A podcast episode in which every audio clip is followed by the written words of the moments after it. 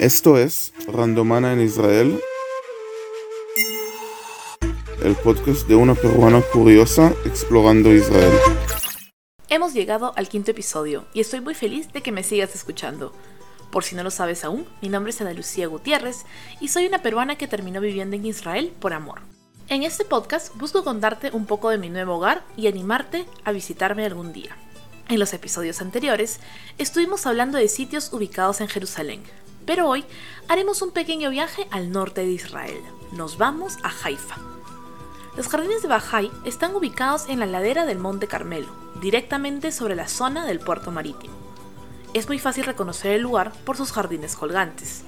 Es un paraíso de áreas verdes en la tierra. Aquí se encuentra el centro administrativo y de gobernanza del bajaísmo a nivel mundial. Vamos por partes. ¿Qué es el bajaísmo? Conocida también como la fe Bahá'í entre sus seguidores, es una religión monoteísta cuyos fieles siguen las enseñanzas de Baha'u'llah, su profeta y fundador, a quien consideran la manifestación de Dios para la época actual. Los principios centrales de esta fe se resumen en tres: la unidad de Dios, la unidad de la humanidad y la unidad de la religión como una serie de revelaciones sucesivas. De acuerdo al anuario de la Enciclopedia Británica de 1992, la fe bajaí está establecida en 247 países y territorios.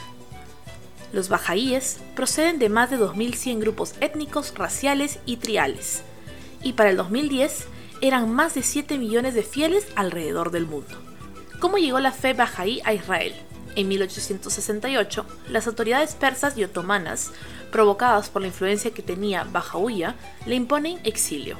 Pasó de Bagdad a Estambul, para irse luego a Edirne y terminar en Acre, que hoy es Israel. Ahí es donde fallece el 29 de mayo de 1892, luego de 40 años exiliado. Así, los jardines se volvieron un lugar santo para esta fe, dado que aquí se encuentra la tumba o santuario de su líder máximo. ¿Qué encontraremos en los jardines? Déjame decirte que es un lugar hermoso, amplio y tan tan verde que solo quieres quedarte y respirar ese aire puro. Tenemos el templo, construido en 1953 con mármol italiano y columnas de granito. Imposible no admirar su cúpula dorada. Este domo está recubierto con 14.000 ladrillos dorados y se eleva a 40 metros.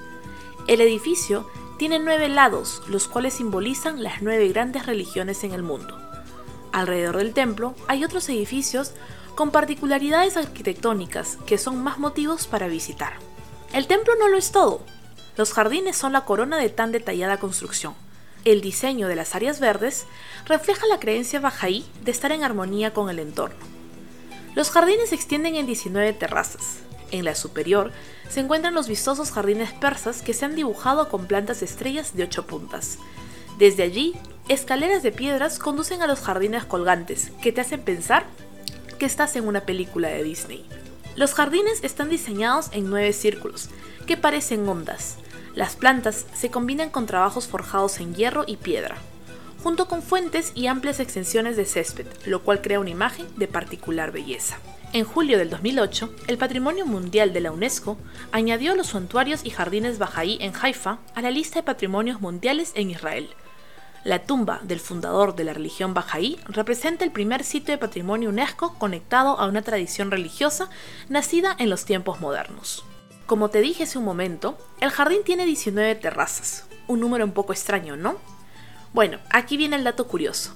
El calendario Bahá'í tiene 19 meses y cada mes tiene 19 días.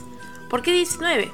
El santuario del fundador está justo al medio, con 9 terrazas para arriba y 9 para abajo.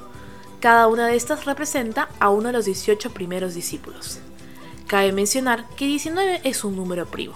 Quizá por eso lo escogieron. Quizá algún día pueda entrevistar a un Bajaí y obtener más información. Mi actividad de este episodio quizá va a requerir una inversión de tu parte, pero vale la pena. Como hoy hemos hablado de jardines, te invito a que compres una flor o a que plantes algo nuevo en tu jardín. Un mundo verde siempre es mejor.